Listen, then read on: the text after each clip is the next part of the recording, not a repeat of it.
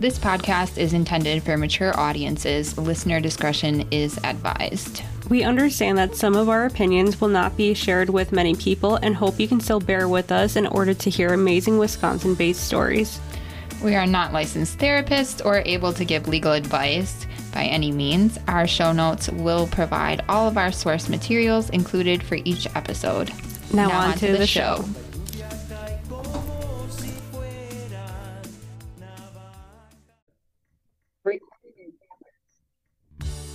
Right? Welcome back to All the Sins of Wisconsin. I'm Falon and I'm here with Mims. How are you? Doing great. Just another week. And it's in the 40s this week rather than below zero. So I'm very excited. Mm-hmm. We're supposed to get like 43 to 45 on Thursday. So, like, fall weather for us.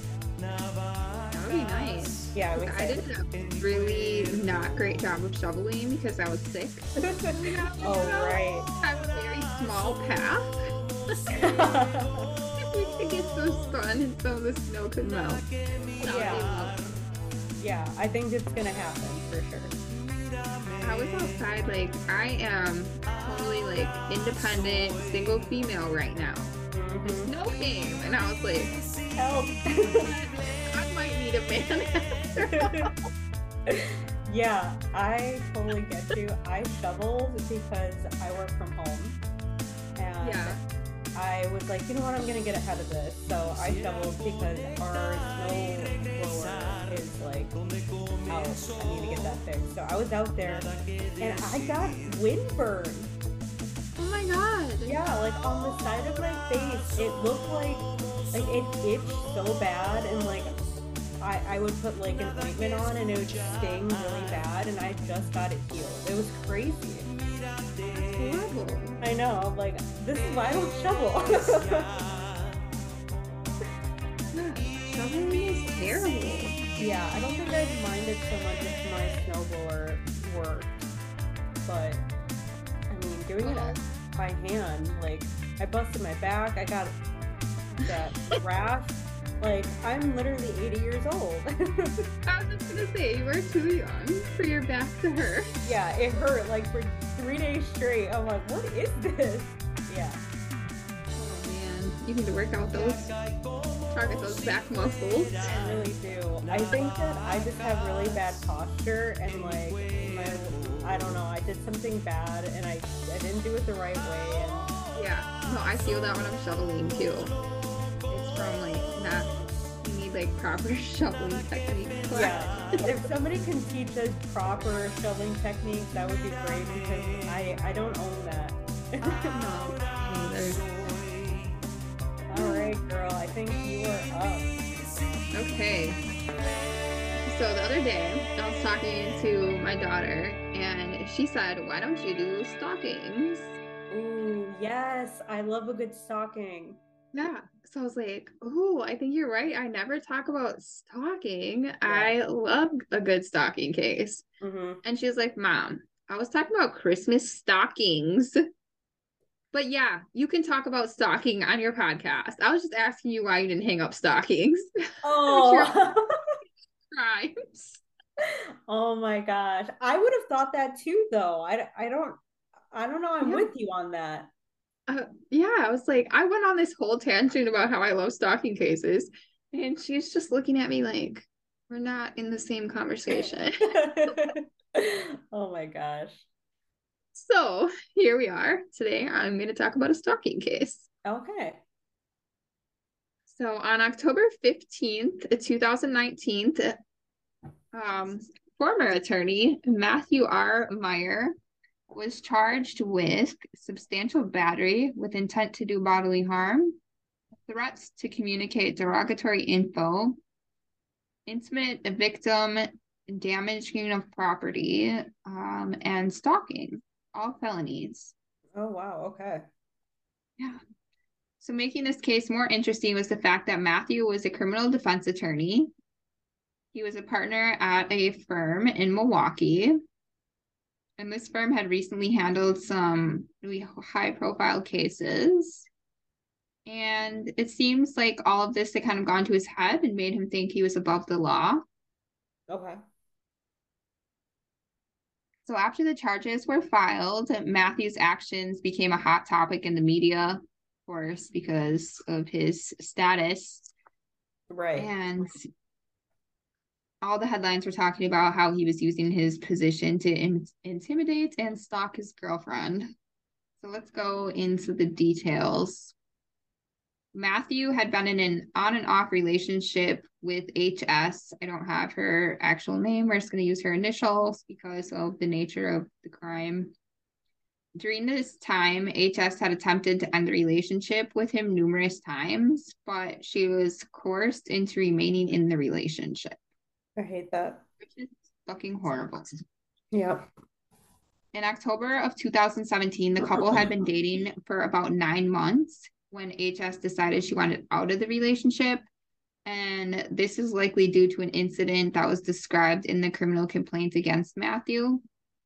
This said in October of 2017, HS was walking home from a bar being escorted by a male friend when Matthew showed up and began following them, yelling slurs and eventually pushing the friend when they were on the bridge near Pittsburgh Ave and Water Street in Milwaukee. So they're just walking back from the bars and he just pretty much was attacking her friend.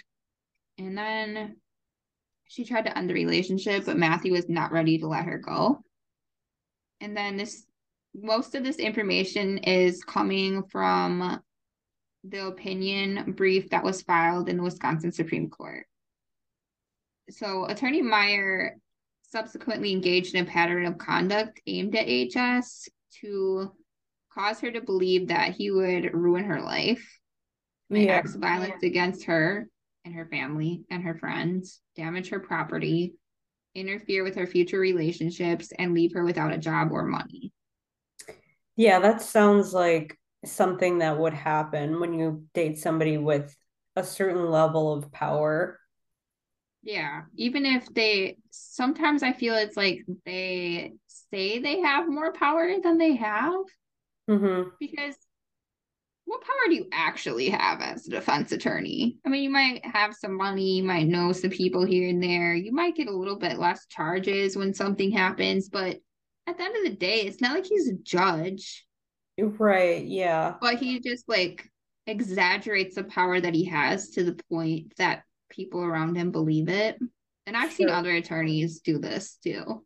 And they may think like they, or they may impress upon the person that they know more about the law and like what they're, what they can skirt around, or it's, or like maybe their status and who they know.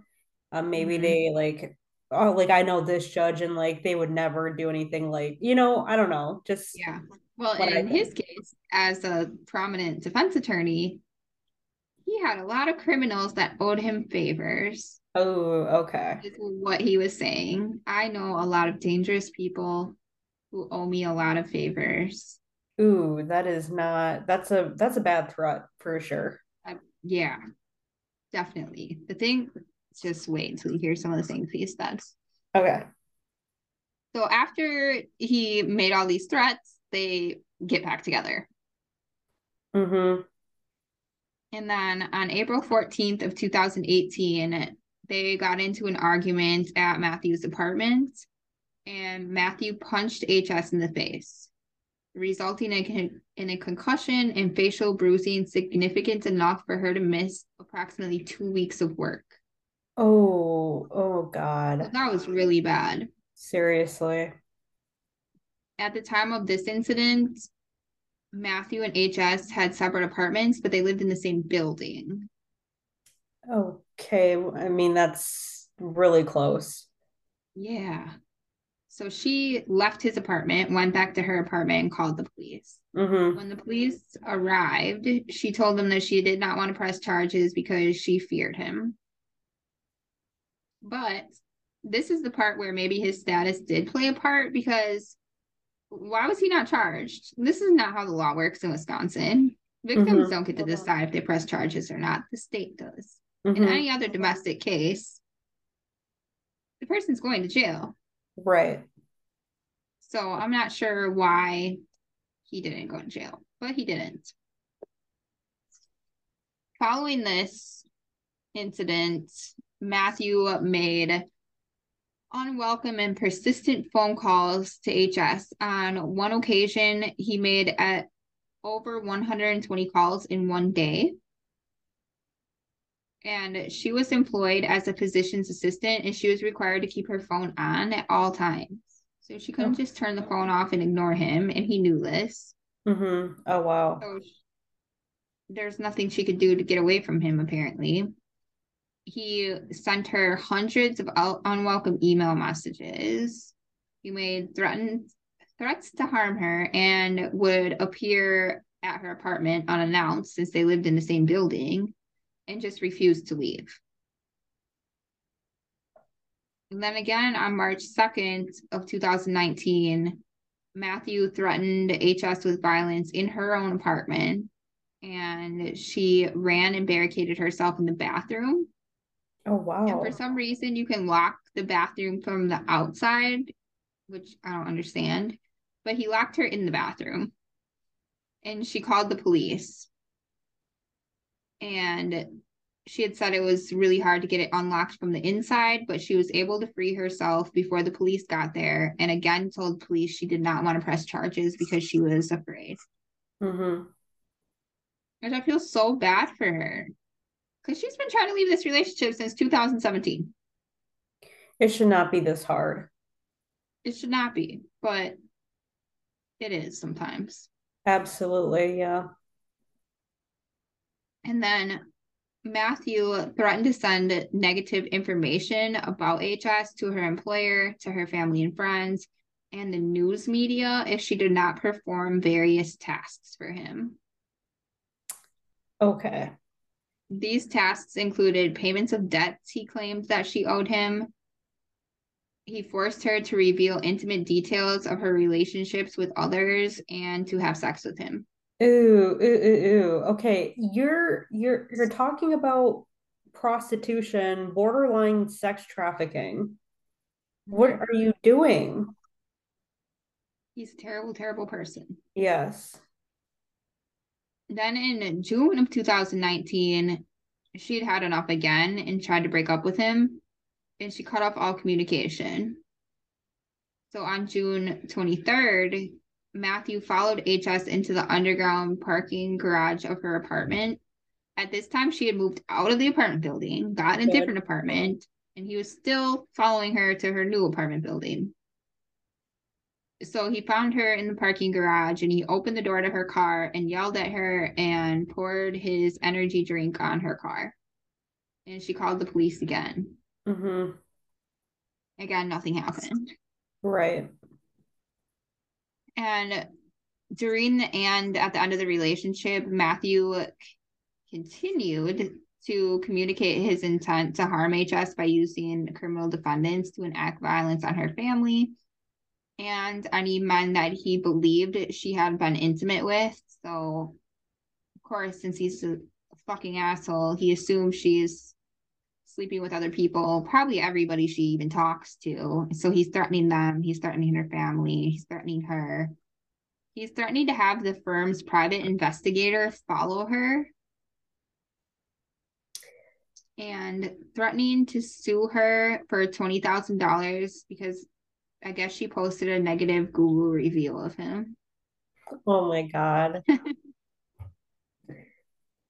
Yeah, and like you guessed, he repeatedly told her he was insulated from legal consequences because of his position as a criminal defense attorney. Mm-hmm. It's not fucking true. Let me tell you, criminal defense attorneys get in trouble all the time. yeah, yeah. I mean, anybody I mean, gets in trouble. Yeah. yeah, even judges get in trouble. Like they get you oh, know, oh, yeah. publicly reprimanded, privately reprimanded. They get, you know, like disbarred. They, it just, it, there is consequences if you can prove something was done. Yeah, definitely. So on October, tw- not October, August 23rd of 2019, HS broke up with Matthew for the last time. Good. During an argument in Matthew's apartment, he grabbed HS by the back of her head and covered her mouth with his other hand and told her to shut up. She tried to call 911, but Matthew broke her phone by smashing it to the ground. And then he pushed her and she fell and injured her elbow. Mm. So then she left. And then after this, she received hundreds of text and email messages from Matthew, despite asking him to cease all communication with her. And then, so when the DA did their criminal investigation, they found an extremely high number of calls to her from blocked numbers in rapid succession, including phone numbers that were listed to Matthew. Mm-hmm. On October 8th, 2019, she received 68 calls from blocked or spoofed numbers, 41 WhatsApp text messages, 12 WhatsApp phone video calls, and 12 emails from Matthew. By using SpoofCard, he was able to call and send her messages that appeared to be sent from other numbers in her contact list, such as her friends and family. Oh my god. Mm-hmm. Like During he's psychotic. He's so horrible. I was Yeah. reading this, like, what the fuck? Mm-hmm. Yep. so bad. And on numerous occasions, he threatened to damage, and then he actually did damage her vehicle. On October 4th of 2019, she received emails and texts from Matthew saying, like, you need to go look at your car. You shouldn't drive your car with it like that. And then, so she went to see what was wrong with her car, and she had a flat tire and dents on the passenger side of her vehicle. So he slashed her tire, Mm. and she reported this incident to the police as well. And then Matthew told her that he had a key to her apartment, and she had never given him one, Oh my god. terrorizing her. Oof. Then on October 6th of 2019, he sent her a photo of the screen on his laptop showing an email that he had drafted that appeared to be sent from her father's email address. So he's making a fake email to look like it's from her dad. Oh my god. And yeah. And in the email, he says that HS had violated HIPAA policies by discussing confidential patient information in public and claimed that he, being her father, had an audio recording of this. And then text messages sent from Matthew to HS threatened to send the email to her employer if she did not give in to his demands. Oh my god. Oh my god. And he did, in fact, send the email to her employer. Ooh.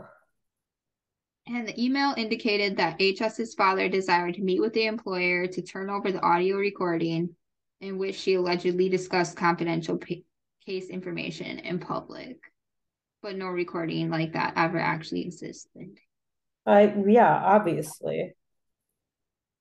You just like, I don't even understand. How's he even taking care of his clients while he's doing all of this? Well, he's not. he's not. he's just This like is his life. completely out of control. Yeah.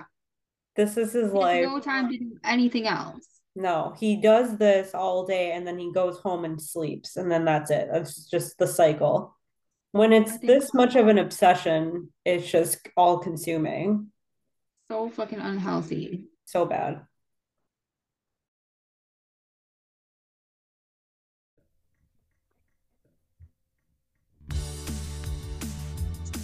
So after Matthew had been charged and he was going through court, he got his own defense attorney, and his defense attorney created a settlement offer and a packet of documents to give to the assistant district attorney that was prosecuting.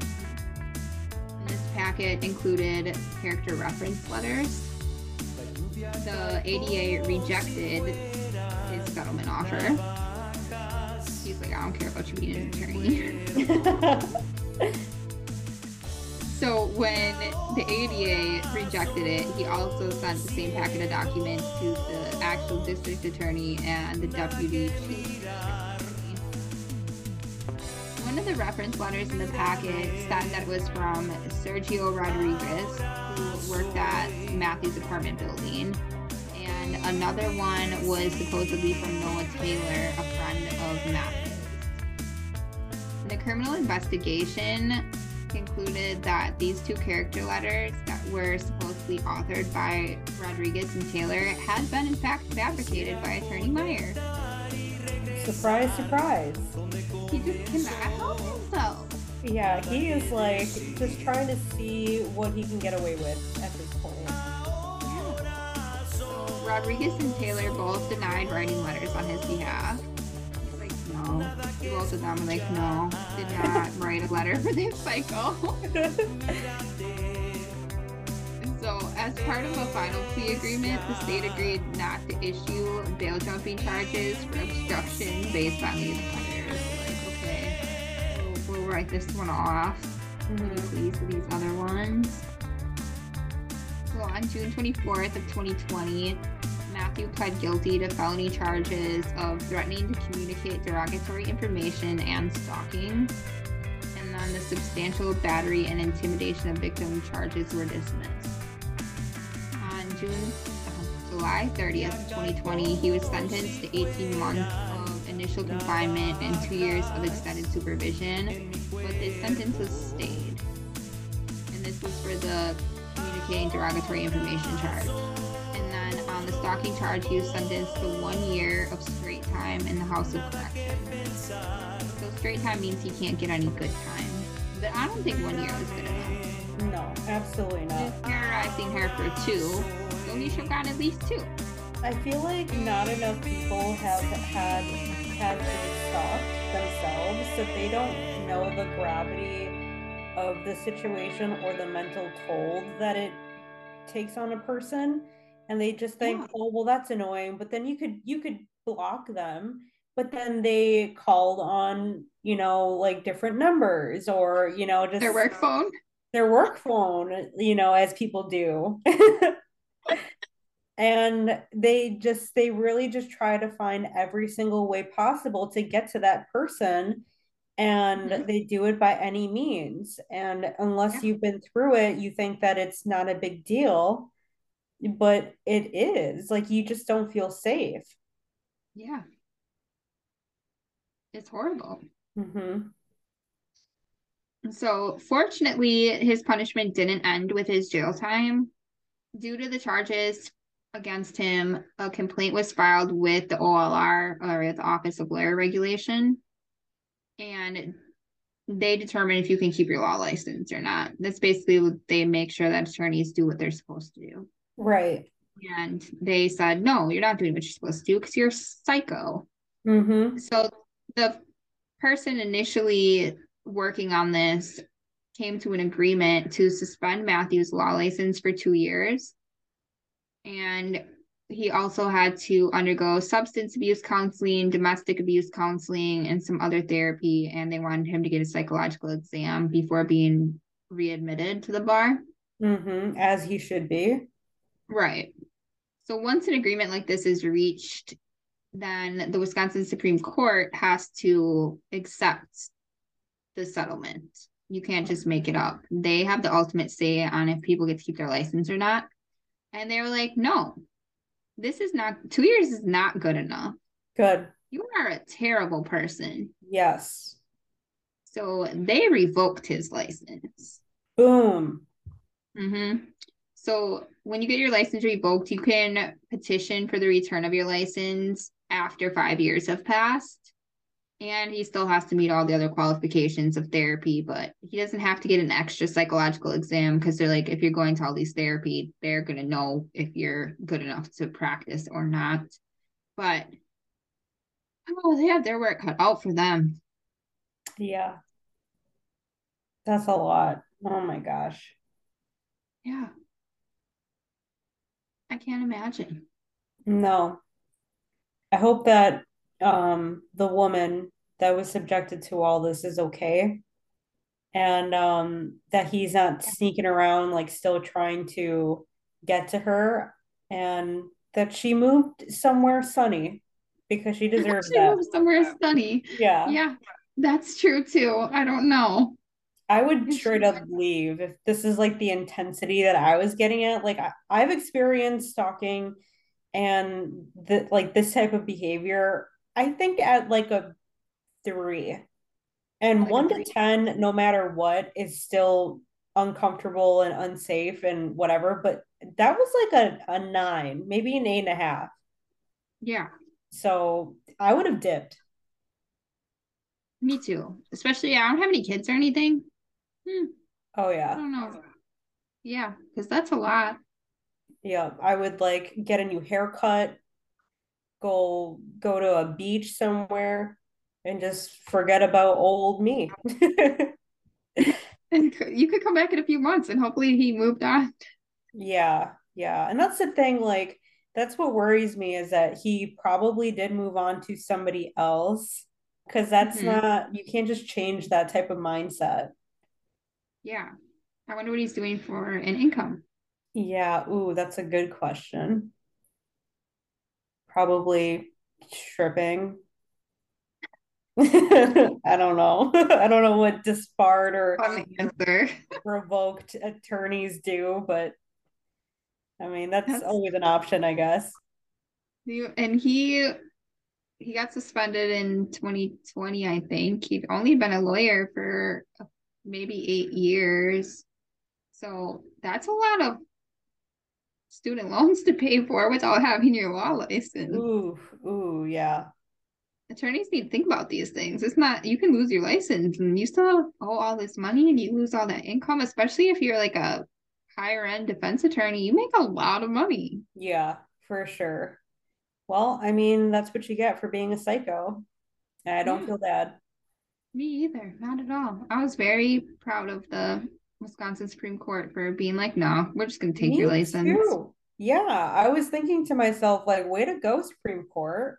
Yeah. Damn, They, they don't often do things that I like, but I know. this time they did. Yeah. Okay, well, great job. Thank you. I love those type of stories. If any of you guys have ever experienced anything remotely close to that or very similar to that, we would love to hear it if you are ready and willing. Yeah. Okay, I am going to do the Kunz 4th of July murders. Um, this was a sinner suggestion, and I think a lot of people may know this story, but I figured that our Wisconsin-based podcast has to cover this. Um, it is an infamous story. Like this story has been told across many different platforms. And if you don't know, you're going to be in the know today. Do you know? Hmm. I don't know. I feel like you do. Um, and I'm sure Maybe once you start telling it. let me know which point that is if you do recall this story, because I honestly Okay. think that many people know this story. Okay.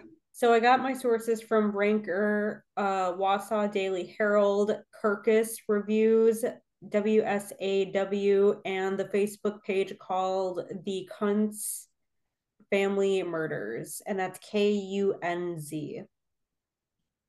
So, July 5th, 1987 was a dark day for Kenny Kunz as he entered his family home to find four of his family members dead, and that included oh, and his mother Helen Kunz nowhere to be found. Um, so basically, dead bodies in his house. Mom is nowhere in the house. Um, as he looked at his deceased family, he saw that they had been shot to death at a close range to their heads.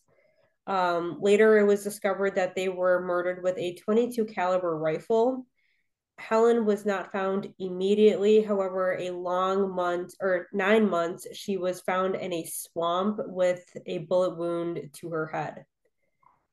Um, which was kind of bizarre to me because obviously she was murdered, but why was she removed? Was she removed before she was killed and, you know, like taken to this area? Was she removed after and just disposed? But then why would you dispose only one body? You know, it just doesn't make any sense to me.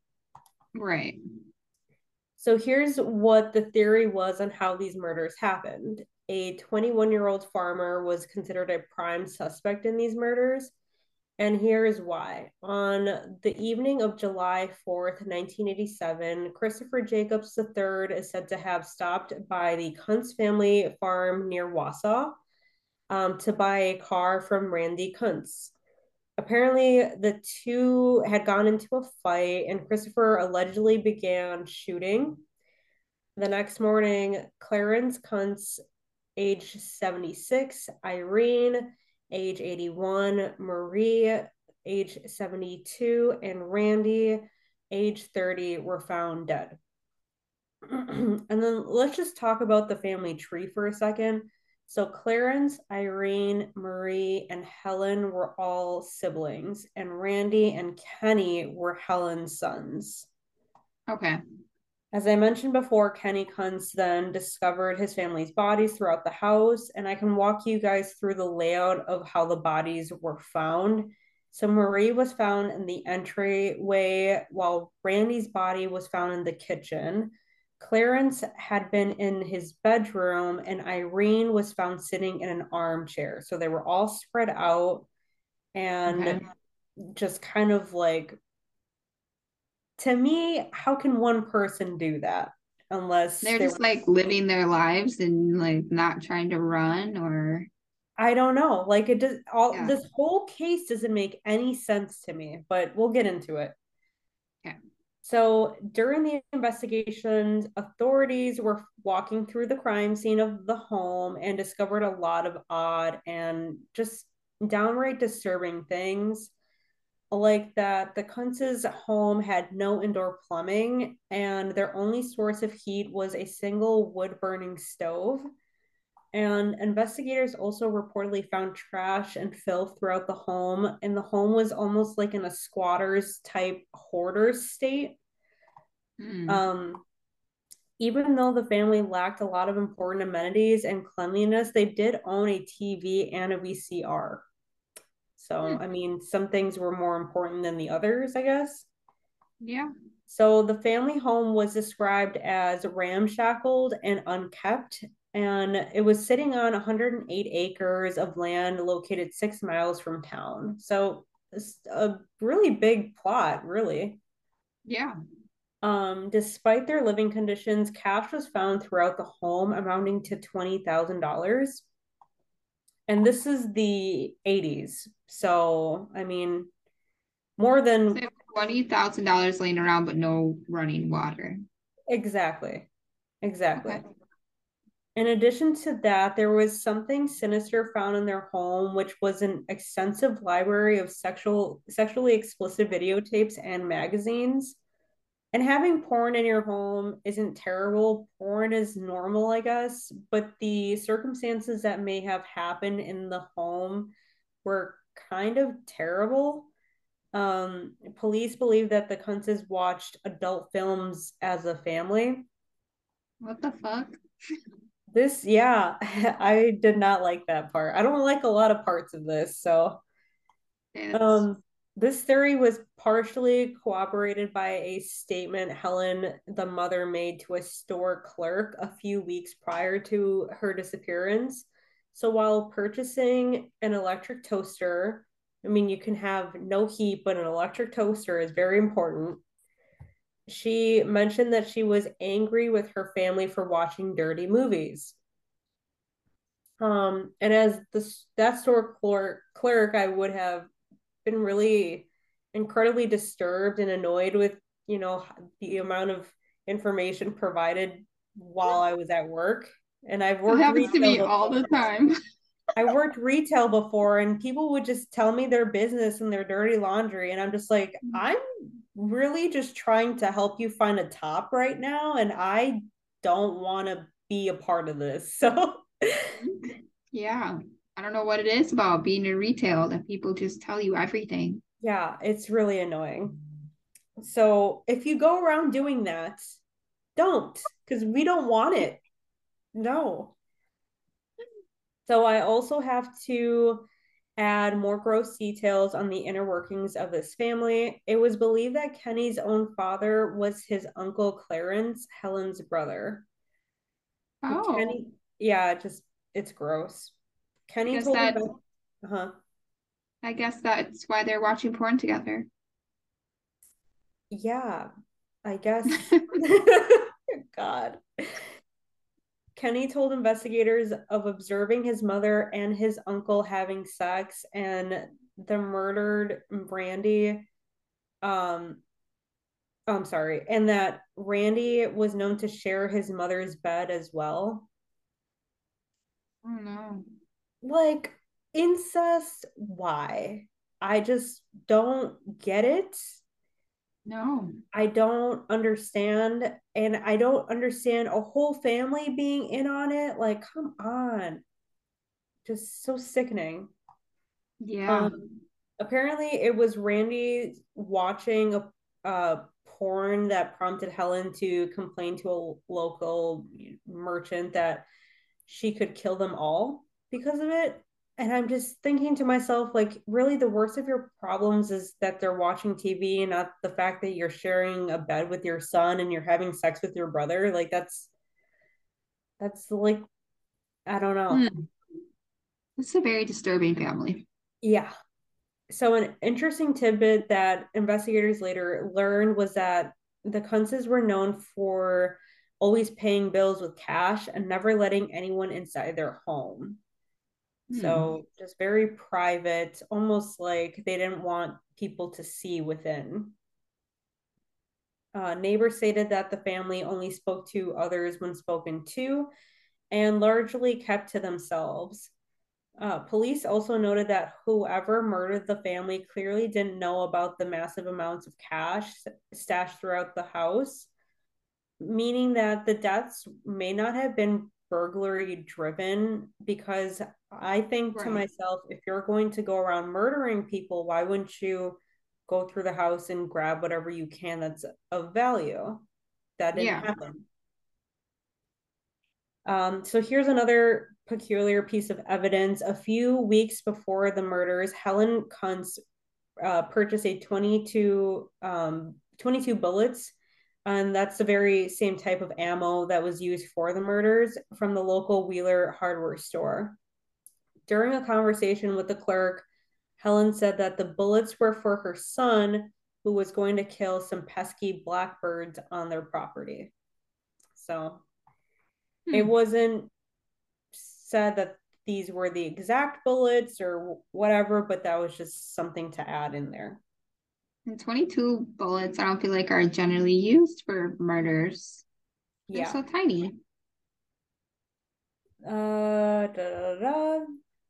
Okay, so this information sparked the theory that Helen may have killed herself, or I'm sorry, not herself, her family. Um, but let us not forget that Helen herself wound up dead in a swamp. So I just, I don't know. I don't know how that could have been possible because then who got to her? You know what I mean? Yeah. So let's go further down the rabbit hole. Anna and Ignatz Kunz were the parents of Helen, Irene, Clarence, and Marie. They had experienced a similar trauma earlier on in their marriage. So let's go back to December of 1905 they were living with Ignace's mother, Mary, in a home in Manitowoc, Wisconsin. And one night, Anna, the mother, returned home from work to discover that Ignace's brother, Wenzel, had bludgeoned Mary, the grandmother, to death in her bed. So basically, wow. it was,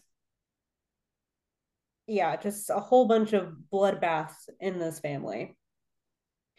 So Wenzel was then sent to a mental hospital where another Kunz brother was already a patient.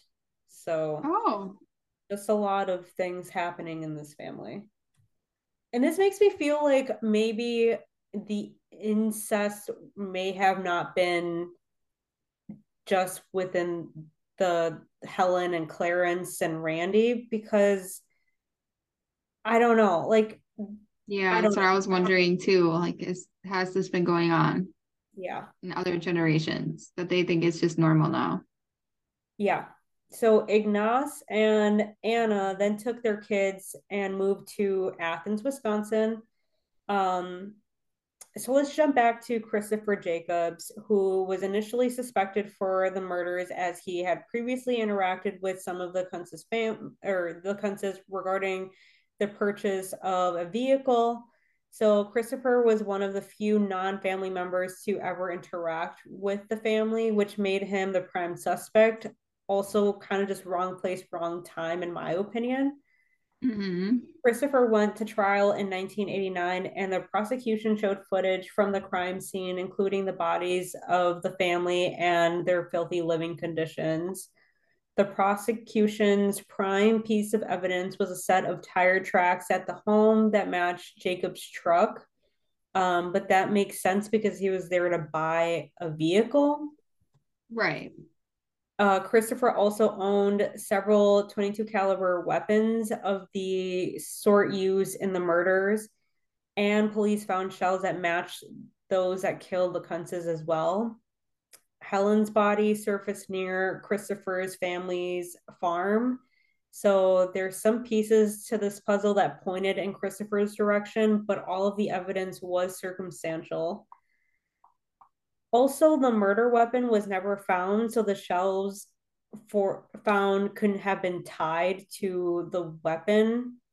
So that didn't lead to anything. Right. Eventually, the stories and rumors surrounding the Kunz's private life overshadowed the trial since that was brought up throughout. I mean, you can't really gloss over incest, I guess. No. Um, after only a few hours of deliberation, the jury found Jacob or Christopher Jacobs III not guilty. Some believe that the Kunz's family eccentric nature, if you want to call it that, had something to do with the verdict. However, since he was acquitted of the homicides, prosecutors could not change, or I'm sorry, could not charge him again with the death. So they couldn't do like double jeopardy. Mm-hmm. Um, prosecutors didn't want to let it go, though, as we know that that happens often. And they charged Christopher with kidnapping of Helen. And that's why supposedly she was removed because he kidnapped her and, you know, brought her to the swamp, murdered her, went back, murdered the. But they didn't try him for the murders, just the kidnapping. So during Jacob's second trial, one of his ex girlfriends testified that he confessed to killing the family. Christopher always maintained his innocence, and in the letter to the court, he stated police coerced his former girlfriend into lying. Um, he said that he fears police in Marathon Marathon County, and he was quoted to said um, would be looking to hook me up on bogus charges to justify my false imprisonment. Um, end quote. So Christopher, at the age of 53, was set to be re- so they convicted him of that. Sorry. Okay. Um, and at the age of 53, he was set to be released on parole on um, February 4th, 2020 um, from Columbia Correctional Institution, but he instead ended up in the Marathon County Jail for a rule violation. So Christopher apparently did not want to be released on parole in Wisconsin for fear of retaliation from police. That's how fearful he was. Like so long after all of this happened, and he was like, uh uh-uh. So he's gotten like threats from them. Um, so Christopher had previously petitioned a judge in 2018 to shorten his sentence so that he could leave Wisconsin once he was released, and the request was denied. In 2020, Marathon County Jail Administrator Sandra LaDue said Christopher did not even want to meet with his parole officer, refused to sign or acknowledge the rules, and stated he would rather serve out the rest of his sentence. He was uh, then booked into Marathon County Jail that same day for rule violation. Um, and then he was transferred from the jail uh, to Dodge Correctional Institution. So many people still think that Christopher James III is responsible for the killings. Some people think that Helen still has something to do with it, even though she too was murdered. Um, others are convinced that this was done by another family member that was also among the deceased. Um, some people think that this was just this wasn't a one person job and that other people were involved just because of the layout of where the bodies ended up being. Yeah. Um, just thinking like you can't shoot multiple people while sitting in a chair and then one's like in the kitchen you know fixing things up like you hear that you would think that they would start running out of the house but you know that's all 22s are really quiet. I guess i don't know you don't Like, think you wouldn't, I don't think you listening? would hear it. oh yeah i don't Mm. know i don't know um so as far as Kenneth Kunz, the only surviving member of the family, he died in 2001 uh, at the age of 68 and was buried next to the rest of his family. Some people in the community said that he d- developed a drinking problem, which uh, was the cause of that and just giving him poor health, which is really Yeah. unfortunate. Um, a deeper dive was done in the book called Blood Relative Portrait of a Mass Murder by Crocker Stephenson. And there is a Facebook page dedicated to this perplexing case called the Kunz Family Murders, where people go down rabbit hole after rabbit hole. I mean, people have threads on different posts just talking about it. And some people actually like comment from the community knowing a little bit more um, but I don't know if it's gossip. I don't know if they actually know Right. like right offhand. Um, so it's all speculation at this point. But that is the story of the Kunz Fourth of July murders, which was just the weirdest story, in my It's a very strange story. Mm-hmm. Yeah, Very strange. The whole family is strange, it sounds like. yeah, yeah, and, And like strange is putting it lightly. Yeah. And then I don't know who killed them. Yeah, exactly. Like I'm not convinced that Christopher killed them. No, because it seems dumb. Like, what? Why would you kill a whole family? I don't know. Like it to me, and like the car wasn't stolen. Right. If they got, if he was like upset about not getting a fair price or like whatever, I I don't know. Like I feel like this, I don't know, would have amounted a lot more with like, okay, I kill them. What can I get from the situation? Oh, I'm gonna get the car or whatever, or like look through their Yeah. things. But none of that happened. No. It just seems like kind of angry almost and Yeah. Like, was Helen dating anyone at the time? nobody said anything about that and not in any I of the besides her brother. I know. Oh God, I hate that. This is like a whole Game of Thrones situation and I don't like it. I never watched Game of Thrones. Oh, um basically like one There's character a lot of incest character- on that show. one main character is fucking her brother the entire time and has his kids and she's married to a king and is, they all think it's that guy's but it's not Oh, so yes a lot of incest does happen interesting. I don't think I want to watch it. it's good just you got to move past the incest I don't know if I can. yeah it's it's pretty rough Oh, Okay. you did a great job. Thank you. I'm sure if you guys go read the book, you're going to learn far more things that I can cram into this episode. Um, but it's just, it's such a crazy story. And I actually listened to this story on My Favorite Murder for the first time, like maybe like two years ago. And I was like, oh God, like this just is so crazy. And uh, like I said, this was a sinner suggestion, and i'm it like triggered my memory, and I'm like, oh my gosh, I can't believe we haven't covered this. Yeah, I don't even remember hearing about it. Okay, so nothing was like nothing caught No. your attention or rang any bells. No, Okay, well, I'm I'm glad I I gave you something you haven't heard of. you did. You did a brand new story, an interesting one too. I know. I love a good mystery. Yeah, right. Okay, well, that is it for me. Yeah, me too. All right. We love you. We love you. Bye. Bye.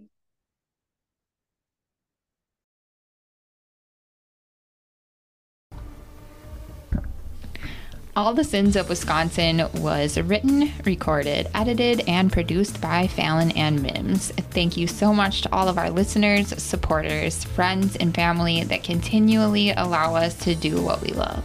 If you love our show as much as we love you, please give us a glowing rating and review. Follow us on Facebook and Instagram to see what we are up to, and email us your sinner tales at allthesinsofwi at gmail.com. Episodes of All the Sins of Wisconsin are available for free wherever you listen to podcasts. And don't, forget, we love you.